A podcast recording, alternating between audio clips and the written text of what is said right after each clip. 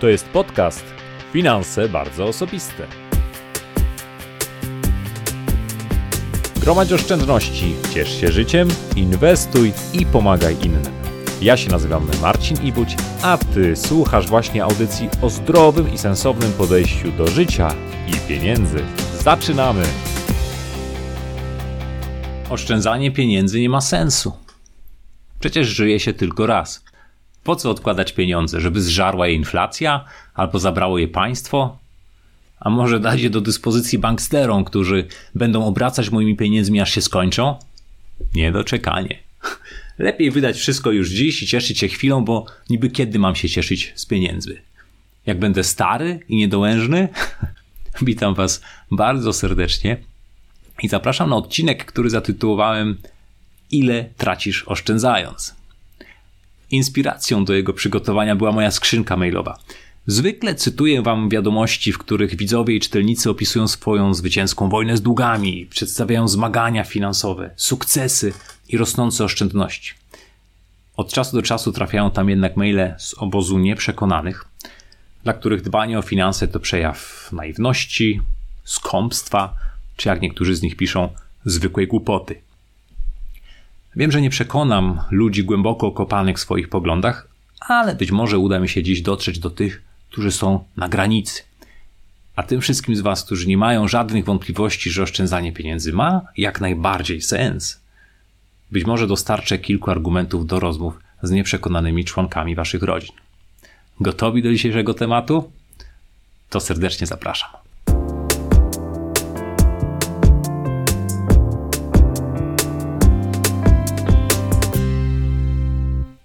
Powodów, e, dla których ludzie nie oszczędzają pieniędzy, jest bardzo dużo i sami na pewno słyszeliście ich mnóstwo, więc jeśli jakieś słyszycie, szczególnie często, to koniecznie dajcie mi znać w komentarzu. E, niektóre powody są w pełni obiektywne. Ktoś ma na utrzymaniu niepełnosprawne dziecko. Ktoś inny walczy z przewlekłą chorobą i niemal wszystkie pieniądze wydaje na leki. Ktoś opiekuje się starszymi rodzicami i bez środków do życia i mieszkając z nimi w maleńkiej miejscowości nie może się wyrwać nawet na chwilę. No a jeszcze ktoś inny opiekuje się uzależnionym od narkotyków bratem, płacąc za jego leczenie. To są wszystko realne historie, o których również do mnie piszecie. I takie sytuacje oczywiście się zdarzają. Ja to świetnie rozumiem i z takimi sytuacjami nie ma co dyskutować.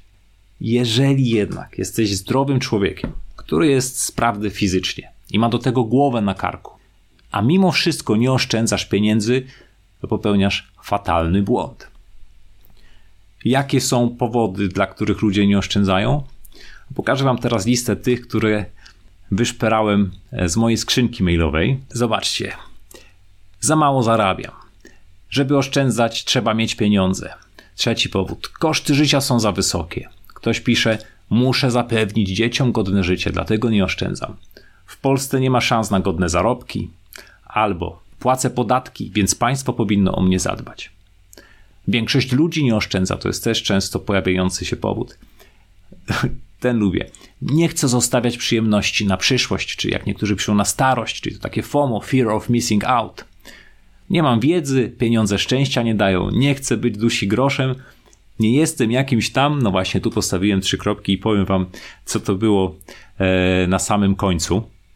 Ale jak widzicie, w nawiasie napisałem, że są to nie tyle powody, co zwykłe wymówki.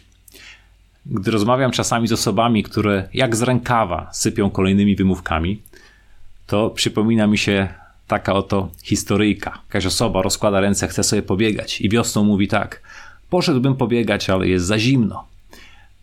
Gdy przychodzi lato, mówi: Poszedłbym pobiegać, ale jest za gorąco. Jesienią poszedłbym pobiegać, no ale za bardzo wieje zimą poszedłbym pobiegać, ale za duży mróz. A kiedy przyjaciel mówi, to może pobiegaj ze mną na bieżni. Y, nie, nie, wolę na świeżym powietrzu. Jestem przekonany, że słyszeliście mnóstwo podobnych wymówek. Dlatego jeśli czegoś brakuje na mojej liście, przytoczcie je w, w komentarzach, bo jestem po prostu bardzo ciekawy. I za chwilę opowiem Wam, co myślę o każdym z tych punktów, ale najpierw podzielę się z Wami taką refleksją. Henry Ford powiedział kiedyś: tak jak na tym slajdzie, jeśli myślisz, że coś możesz lub czegoś nie możesz, za każdym razem masz rację. Innymi słowy, jeśli wmówisz sobie, że nie da się oszczędzać, to oczywiście będziesz miał rację i w Twoim przypadku się nie da. Właśnie dlatego warto zwalczać sobie tego typu przekonania i wymówki, bo one wyrządzają nam ogromną krzywdę. Co z tego, że będziesz mieć rację? Co z tego, że będziesz mieć rację, jeśli nie będziesz mieć pieniędzy? Załóżmy jednak, że trwasz twardo przy swoim, no i część powyższych wymówek dotyczy ciebie. I okej, okay, ja mówię, że warto oszczędzać, a ty na to, że się nie da, no to gratuluję, wygrałeś nasz spór. I co dzieje się dalej? To krótkie pytanie, i co dzieje się dalej, jest bardzo, bardzo ważne. Musimy je sobie zadawać za każdym razem, gdy zmagamy się ze swoimi przekonaniami, ponieważ to pytanie pomaga przemyśleć też konsekwencje wyższego rzędu. Co mam tutaj na myśli? Gdybym zapytał Was, czy chciałbyś, aby niebo zawsze było bezchmurne? No to w pierwszym odruchu odpowiecie pewnie tak, przecież piękna pogoda jest super, niech trwa. Ale gdy jednak zadasz sobie pytanie, i co dzieje się dalej, to zaczynają dochodzić do ciebie inne, takie bardziej odległe konsekwencje tej odpowiedzi. Susze, niskie plony, głód, pożary, zamiana lasów w pustynię i tak.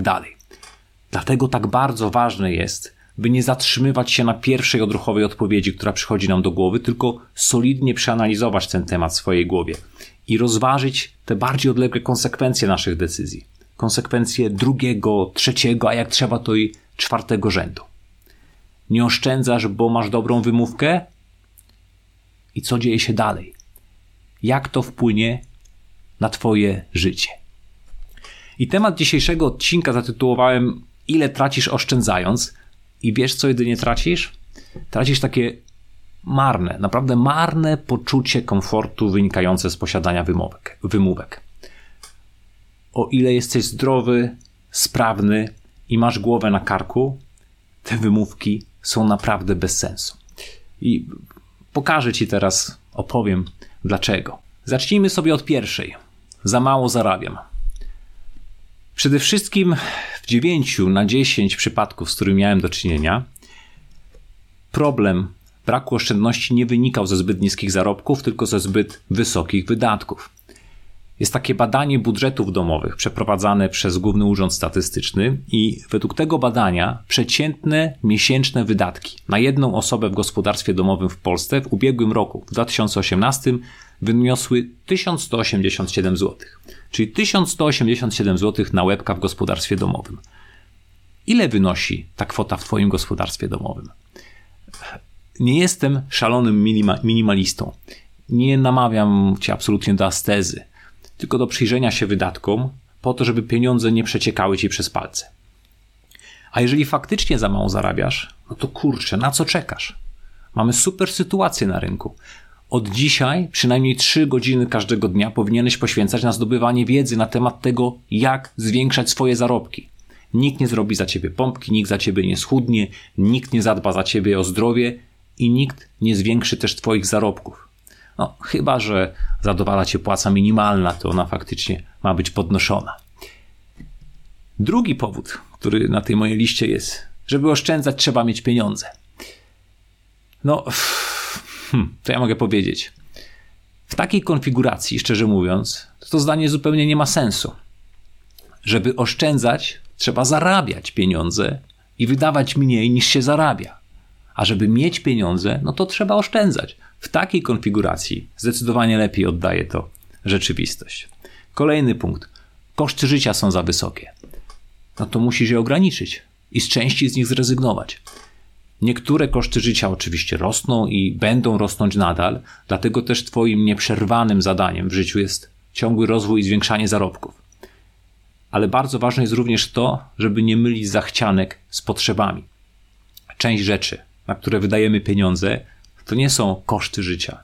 To są koszty naszego chcę tu i teraz, należy mi się, zasłużyłem i tak dalej. Tego warto to jednoznacznie rozgraniczyć.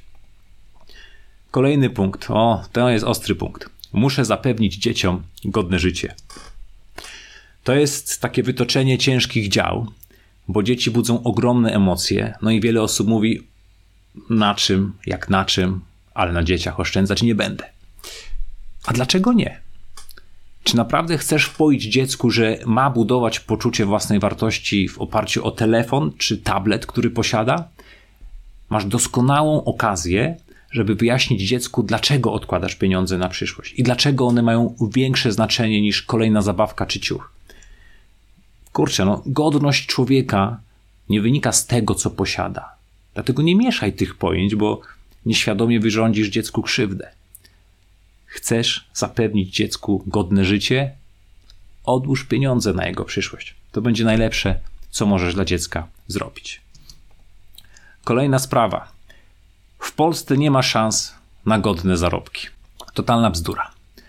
W 2018 roku ponad 863 tysiące osób płacących PIT wpadło w drugi próg podatkowy, co po uwzględnieniu sposobów, jak liczone są u nas podatki, oznacza, że te osoby zarabiały co najmniej 9100 zł brutto miesięcznie. Co najmniej tyle, czyli ogromna liczba zarabiała więcej. Gdyby te wszystkie osoby wprowadziły się do jednego miasta, to to byłoby drugie największe miasto w Polsce, zaraz po Warszawie. Jeżeli 863 tysiące osób w Polsce jest w stanie coś osiągnąć, no to mówienie nie ma szans, no, delikatnie mówiąc, jest nieprawdziwe, prawda? Idziemy dalej. To jest też częsty punkt. Płacę podatki, więc państwo powinno o mnie zadbać. W zasadzie nie będę się tu specjalnie rozwodził. Może powinno, ale nie zadba. Więc pora się obudzić, pora stawić czoła rzeczywistości i pora przestać śnić na jawie. Jedziemy dalej. Większość ludzi nie oszczędza. Tutaj jest podwójny błąd. Po pierwsze, to, że większość ludzi coś robi lub nie, nie jest żadnym argumentem potwierdzającym tezę, czy coś jest możliwe. Większość ludzi, nie wiem, nie zna angielskiego, ale może się go nauczyć.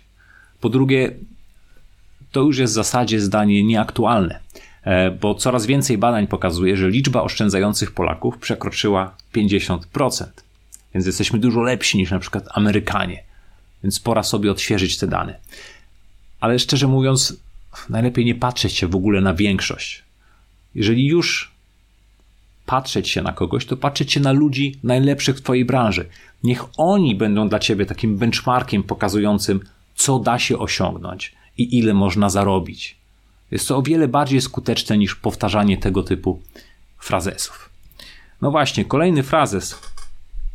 To jest, to jest mocne. Nie chcę zostawić przyjemności na przyszłość. To FOMO, fear of missing out. Coś mnie ominie. Jak naprawdę nie musisz. Większość przyjemności nie ma nic wspólnego z dużymi wydatkami. I powiem Ci więcej, bądź to z własnego doświadczenia, jeśli nauczysz się oszczędzać i mądrze gospodarować pieniędzmi, będzie Cię stać na wiele wspaniałych przyjemności, o których ludzie bez oszczędności lub ludzie zadłużeni mogą jedynie pomarzyć. Bardzo fajna sprawa związana z bogaceniem się polega na tym, że ono nie przebiega w sposób liniowy, tylko coraz bardziej przyspiesza. Najpierw masz odłożoną stówę, potem pięć stów, potem tysiaka, potem pięć tysięcy, dziesięć, dwadzieścia, pięćdziesiąt. Zaczynasz być coraz bardziej pewny siebie, odważniej negocjujesz, zwiększasz zarobki. Oprócz pracy pojawiają się też dochody z inwestycji, pojawiają się nowe możliwości, z których bez odłożonych pieniędzy nie mógłbyś skorzystać i tak dalej, i tak dalej. To jest taka samo napędzająca się pętla pozytywnego sprzężenia zwrotnego, która powoduje że ten wzrost jest wykładniczy. Tylko żeby to zadziałało, to musisz działać konsekwentnie przez wystarczająco długi czas. Dlatego no, nie narzekaj, że po dwóch latach oszczędzania nie jesteś na liście najbogatszych Polaków. Spokojnie, nic cię nie ominie. Przeciwnie, będziesz mógł żyć pełnią życia, zamiast martwić się o to, skąd weźmiesz pieniądze na spłatę rat. Kolejny punkt. Nie mam wiedzy. Jak nie masz wiedzy, to zapraszam serdecznie na blog. Poza tym wiedza to raptem 20% sukcesu, reszta to zdrowy rozsądek i działanie. Tego lecimy do następnego punktu. Często powtarzany, co? Pieniądze szczęścia nie dają. Mówią ci, co pieniędzy nie mają. Tak naprawdę, według badań, e, pieniądze dają szczęście do pewnego poziomu, pozwalającego zaspokoić najważniejsze potrzeby. Przede wszystkim jednak pozwalają nam w realizacji pasji i marzeń, a to czyni człowieka po prostu szczęśliwszym. Z odłożonymi pieniędzmi jest po prostu wielokrotnie łatwiej o fajne, szczęśliwe, ciekawe życie. I tyle. Jedenasty punkt. To jest też fajne. Nie chcę być dusi groszem. Powiem tak, jeżeli nie chcesz być z dusi groszem, to jeszcze lepiej, bo odłożone oszczędności pozwolą ci na większą hojność i na większą pomoc innym. Będziesz mógł działać po prostu na większą skalę. Dlatego tym bardziej oszczędza, jeśli nie chcesz być dusi groszem. A zamyśliłem się, bo skakuje mi już ten punkt dwunasty i to jest taka ciekawostka, którą wyczytałem w skrzynce. Ktoś do mnie napisał, że uważa, że oszczędzanie jest bez sensu. Tam wiele było argumentów, ale w tym takie zdanie nie jestem jakimś tam gołodupcem. Normalnie bym tego e, nie przytaczał, ale gdyby nie pewien śmieszny zbieg okoliczności. Po przeczytaniu tego zdania, nie oszczędzam, bo nie chcę być jakimś tam gołodupcem, aż, aż zajrzałem sobie na definicję tego słowa e, w obawie, że nie wiem, może jakoś to źle rozumiem. I wpisałem e, w Google frazę słownik języka polskiego, PWN, gołodupiec i otrzymałem taką oto, słuchajcie, ciekawą definicję. Gołodupiec pospolicie mężczyzna nie mający pieniędzy. No, swoją drogą ciekawie, nie? Że tylko mężczyzna, ale ta ciekawostka, o której chciałem powiedzieć, to zobaczcie, jak pięknie kontekstowo algorytm Google'a dopasował pod to hasło reklamy, które mi wyskoczyły w AdSense. Pożyczka na 5 miesięcy, RRS o 0%, oferta, którą docenisz, sprawdź i tak dalej, i tak dalej, a wszystko wokół pięknego hasła gołodupiec, czyli mężczyzna nie mający pieniędzy. Jak widzicie, nawet algorytmy wiedzą, jaki los czeka tych, którzy nie oszczędzają. Tak bardziej na poważnie, no ile tracisz oszczędzając? No, trochę tracisz. Co tracisz? No trochę wygody, trochę poczucia komfortu i przede wszystkim tracisz tę całą serię bezużytecznych wymówek. A co zyskujesz? Kurczę, no musiałbym gadać godzinę, e, żeby wymienić chociażby te najbardziej podstawowe korzyści płynące z posiadania oszczędności. No ale myślę, że najwyższy czas, żeby podpowiadać na Wasze pytania. Przede wszystkim myślę, że masz wystarczająco dużo wyobraźni, żeby samodzielnie wszystkie te korzyści wypunktować. I swoją drogą, swoją drogą to by było bardzo fajne ćwiczenie, które pomogłoby zrównoważyć te wszystkie powyższe wymówki, jeżeli w jakiejkolwiek formie one Ciebie również dotyczą. Wiem, że wiem, że kiedy ktoś tak jak ja wymienia tak prześmiewczo te punkty jednym tchem i, i zbywa je takim krótkim zdaniem, to może być wkurzające. Ale uwierz mi, że jeśli takie lub podobne wymówki cały czas brzęczą ci gdzieś tam w głowie, to musisz zmienić tę płytę, bo one będą ci tylko przeszkadzać. I nie mówię, nie, nie mówię tego po to, aby przekonać cię, że mam rację. Mówię to, żeby pomóc ci ruszyć z miejsca, żeby pomóc ci zacząć oszczędzać, lub jeśli oszczędzasz za mało, to po prostu ostro przyspieszyć. Mam wielką nadzieję, że zatrzymasz się na chwilę, że zastanowisz się nad tymi konsekwencjami wyższego rzędu, o których mówiłem, no i że zaczniesz budować swoje oszczędności. To tyle, jeżeli chodzi o e, dzisiejszy wstęp. A teraz e, przejdźmy sobie do sesji pytań i odpowiedzi. Zobaczmy, co też tu dla mnie przygotowaliście.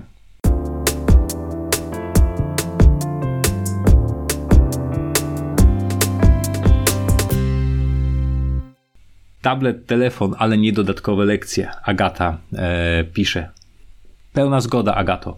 Oczywiście e, zależy na co pieniądze w kontekście dzieci wydajemy, ale też trzeba to robić, trzeba to robić mądrze, bo jeżeli jest naprawdę rodzina, która jest, której bardzo tych pieniędzy brakuje, która jest zadłużona po szyję i rodzice chcą wysłać dziecko na angielski czy na jakiś dodatkowy kurs, to naprawdę nie jest sytuacja, w, którym to należy, w której to należy robić.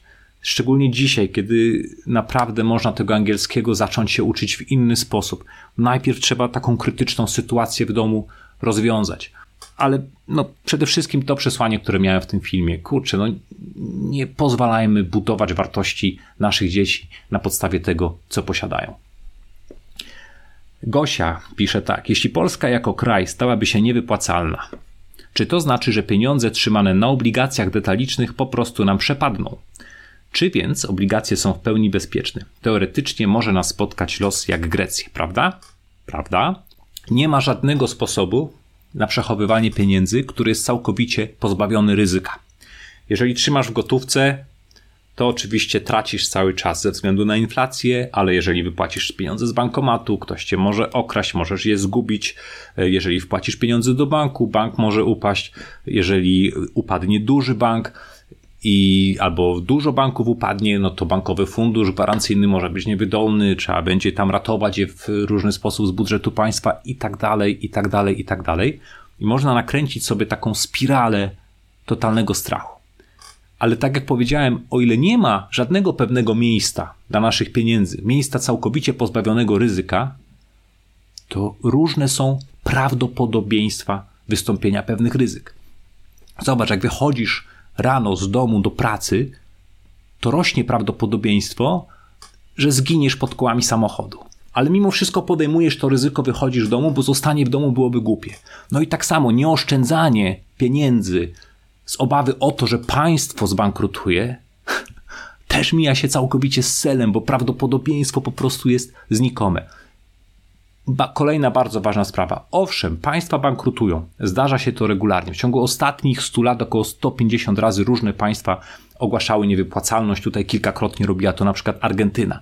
Polska zbankrutowała przynajmniej dwukrotnie, bo w, w, po II wojnie światowej i po roku 80, yy, e, tuż przed rokiem 80, już nie pamiętam teraz, 89, ale dwukrotnie, dwukrotnie Polska też była w fatalnej sytuacji, musiano umarzać nas dług. Ale kiedy ty kupujesz za polskie złotówki polskie obligacje, to to ryzyko jest minimalne, bo tak naprawdę my sobie te obligacje spłacamy sami z naszych podatków. W związku z tym ryzyko dla obywatela posiadającego dług w walucie swojego kraju jest małe. Przykładem może być Japonia, która e, ma dług przekraczający dwukrotnie jej PKB. W Polsce to jest około tam 53%. A i tak obywatele trzymają obligacje, ponieważ głównie dług trzymany jest w lokalnej walucie, czyli w jenach. Mam poduszkę bezpieczeństwa na rok. Brawo ty, gratuluję. Odłożoną gotówkę, te 2000 niespodziewany wydatek. Mhm. Pracuję, zarabiam, ale mam też kredyt. I niestety konsumencki. To mój jedyny dług. Odkładam co miesiąc jakąś kwotę, prowadzę budżet, planuję wydatki i teraz pytanie, lepiej jest szybciej spłacić kredyt czy odłożyć więcej? Nie podałeś kwoty kredytu, ale jak to jest kredyt konsumencki oprocentowany pewnie powyżej 10% skali roku, spłacaj to. Nie ma sensu trzymanie z boku oszczędności. Zmniejsz sobie tą poduchę i pozbądź się tego kredytu jak najszybciej, bo to jest nielogiczne. To jest, nie, to jest nie, nielogiczne po prostu tutaj płacisz 10% odsetek czy więcej, a tutaj trzymasz oszczędności, e, nie, nie, nie napisałeś gdzie, ale zakładam, że na jakimś depozycie bankowym. To bank zarabia na tym krocie, bo on te pieniądze kilkakrotnie pożycza, tam mnożnik pieniędzy działa i wow, tacy klienci są fenomenalni. Pozbądź się tego długu, bo on również zaciemnia faktyczny obraz twojej sytuacji. Daje ci takie poczucie, spoko, mam pieniądze. E, e, e, e. Spora część twojej poduchy bezpieczeństwa to są pożyczone pieniądze z banku. Szt spłać to, pozbądź się tego, zobaczysz, jak ta sytuacja wygląda naprawdę. No i przede wszystkim przestaniesz płacić te bezsensowne koszty długu. E, Agnieszka pyta. Rację oczywiście masz, ale oszczędzanie generuje inny problem. Co z tymi oszczędnościami zrobić? Nie ma oszczędności, nie ma kłopotu. A, no tak, małe pieniądze, mały problem, duże pieniądze, duży problem i tak dalej, i tak dalej, i tak dalej. Krok po kroku, na spokojnie, łyżeczką, a nie chochlą. Zaczynamy od tych najbardziej bezpiecznych form oszczędzania. Tak? Mamy lokaty, mamy obligacje skarbowe, zaznajamiamy się z tym. Stopniowo możemy część informacji, y, część swoich środków przenosić bardziej ryzykowne aktywa, ale przede wszystkim, przede wszystkim zdobywać wiedzę. Lepiej zostawić kasę na lokacie na rok i poświęcić ten rok na solidne zwiększenie swojej wiedzy, jak mądrze zainwestować pieniądze, niż posłuchać jakiejś pierwszej, lepszej porady i te pieniądze rozpirzyć, bo stracić pieniądze to żaden problem. To można zrobić szybko, ale zarobić solidne pieniądze, no to wymaga trudu. Dlatego dwie pierwsze zasady Warrena Buffetta. Zasada numer jeden, nie trać pieniędzy. Zasada numer dwa, pamiętaj o zasadzie numer jeden. Jeżeli nie wiesz, co robić, bądź konserwatywna, trzymaj te pieniądze spokojnie, zdobądź wiedzę. Wiedza daje komfort. Zaczynasz się lepiej orientować i wtedy czujesz się komfortowo z bardziej ryzykownym portfelem, bo wiesz, czego się po nim spodziewać. Rafał pyta, Czy opłaca się przenieść kredyt hipoteczny do innego banku? Czy faktycznie po 2017 roku nie ma zapisów w umowach o 2%, jakie należy zapłacić za wcześniejszą spłatę? Po kolei. Po 2017 roku e, jest zapis inny, jest zapis mówiący o tym, że bank może pobrać prowizję za wcześniejszą spłatę w wysokości nie wyższej niż 3% kwoty przedpłaty, czyli nie 2%, tylko 3%, mówię to z pamięci, chyba że coś się zmieniało. Więc to jest pierwsza rzecz, bank ma prawo, ale nie może tej prowizji pobierać przez okres dłuższy niż 3 lata od dnia podpisania umowy kredytu czy, czy wypłaty kredytu. Dlatego jeśli minęły 3 lata, to yy, taka wcześniejsza spłata powinna być bezpłatna. To jest punkt pierwszy. Punkt drugi, czy opłaca się przenieść kredyt do innego banku? Przeniesienie kredytu hipotecznego do innego banku to są tak naprawdę dwie niezależne operacje. Pierwsza jest taka. Idziesz do nowego banku, bank przeprowadza całą procedurę udzielenia kredytu, zakłada przy tym, że tamtego kredytu starego nie masz i proponuje ci konkretne warunki cenowe. Liczysz sobie, ile wynoszą te wszystkie koszty zaproponowane przez ten bank. I następnie porównujesz to z opcją taką, że kontynuujesz kredyt, który już masz. Dlaczego to jest takie ważne? Koszty, które poniosłeś w przeszłości, nie mają już żadnego znaczenia. Są utopione koszty, na nie nie patrzymy. Liczy się tylko to, ile zapłacisz od dziś, patrząc się do przodu. Jeżeli w drugim banku zapłacisz mniej sumarycznie, to owszem, możesz rozważyć przeniesienie tego kredytu, które operacyjnie wygląda tak, że tamten bank udziela ci kredytu, ale przelewa pieniądze do poprzedniego banku i tamten kredyt jest spłacany. Bardzo rzadko to się opłaca. E, głównie dlatego, że większość kosztów, czy też ogromną ilość kosztów ponosi się w momencie zaciągnięcia nowego kredytu. Więc o ile ten nowy kredyt nie jest na super promocyjnych warunkach, to jest mało prawdopodobne, żeby suma kosztów, które poniesiesz w nowym kredycie od dziś do momentu jego spłaty, była niższa niż suma kosztów, które poniesiesz w starym kredycie od dziś do momentu spłaty, bo w tym starym prawdopodobnie ponosisz już tylko koszty odsetek. E, to trzeba sobie wrzucić najlepiej do kalkulatora i pamiętać, żeby porównywać zawsze taki sam okres spłacania i taki sam plan, taki sam harmonogram rat. Arek z taką refleksją pisze. Wiedza to podstawa, ale gdzie zdobyć rzetelną wiedzę? Internet to baza wiedzy, ale też jest mnóstwo przebierańców twierdzących, że się znają. No jest i tak jest Arku w każdej dziedzinie. Więc musisz po prostu sam ocenić i zobaczyć, jakie efekty w Twoim życiu wprowadzają zmiany, które wprowadzasz w oparciu o to, co takie czy inne osoby Ci mówią. To tyle na dziś. Bardzo serdecznie Wam dziękuję za, e, za to spotkanie. Mam tradycyjnie maila z mojej skrzynki, choć to jest 16 września i tak dzisiaj go czytałem i nie wiem, albo go, albo go czytałem na głos komuś, albo może już kiedyś przytoczyłem, ale tak mi się podoba, że, e, że przeczytam go raz jeszcze. To Bartek napisał 16 września tak. Ma pan bardzo świetne podejście do życia i odmienił pan również moje życie. Pozbyłem się wszystkich kredytów konsumenckich i karty kredytowej. Został do spłacenia tylko kredyt hipoteczny, z którym mam zamiar uporać się w ciągu 3, maksymalnie 4 lat. Y, do spłaty zostało 60 tysięcy złotych. Najlepsze jest to, że teraz realizuję swoje marzenia i pasje oraz pomagam charytatywnie. Zobaczcie, jak to się super wpisuje w to, o czym dzisiaj mówiłem. Zapamiętałem pana jeden wykład o trzech słoikach i oszczędnościach. Tak trafiłem na ten blog te trzy słoiki, to mówiłem o tym, że pieniądze przeznaczamy na cieszenie się życiem, mądre inwestowanie i pomaganie innym. W czwartek będę o tym opowiadał w Dzień Dobry TVN w kontekście uczenia dzieci o finansach. Pochwalę się, w zeszłym roku zrealizowałem swoje marzenie i przejechałem rowerem ze Świnoujścia do Ustrzyk Górnych, ponad 1000 km na rowerze. Bałtyk, Bieszczady w linii prostej w Polsce dłużej się nie da. W tym roku postawiłem przed sobą też wyzwanie i idę przez cztery pasma górskie ciągiem około 150 km i mam zamiar to przejść poniżej 48 godzin. Również połączyłem to ze zbiórką pieniędzy na rehabilitację chorego Kuby. Oszczędności i spokój finansowy pozwalają nam robić dobre rzeczy na większą skalę. Najważniejsze jest to, że teraz nie muszę się martwić finansami, tylko mogę realizować swoje marzenia i do tego pomagać innym i czuję się z tym rewelacyjnie. Długo zbierałem się do napisania tego maila. Dziękuję, że piszesz i inspirujesz. Pozdrawiam, Bartosz. Bartek, to ja Ci bardzo dziękuję, bo trudno naprawdę o lepszą kropkę nad i e, w kontekście naszego dzisiejszego spotkania.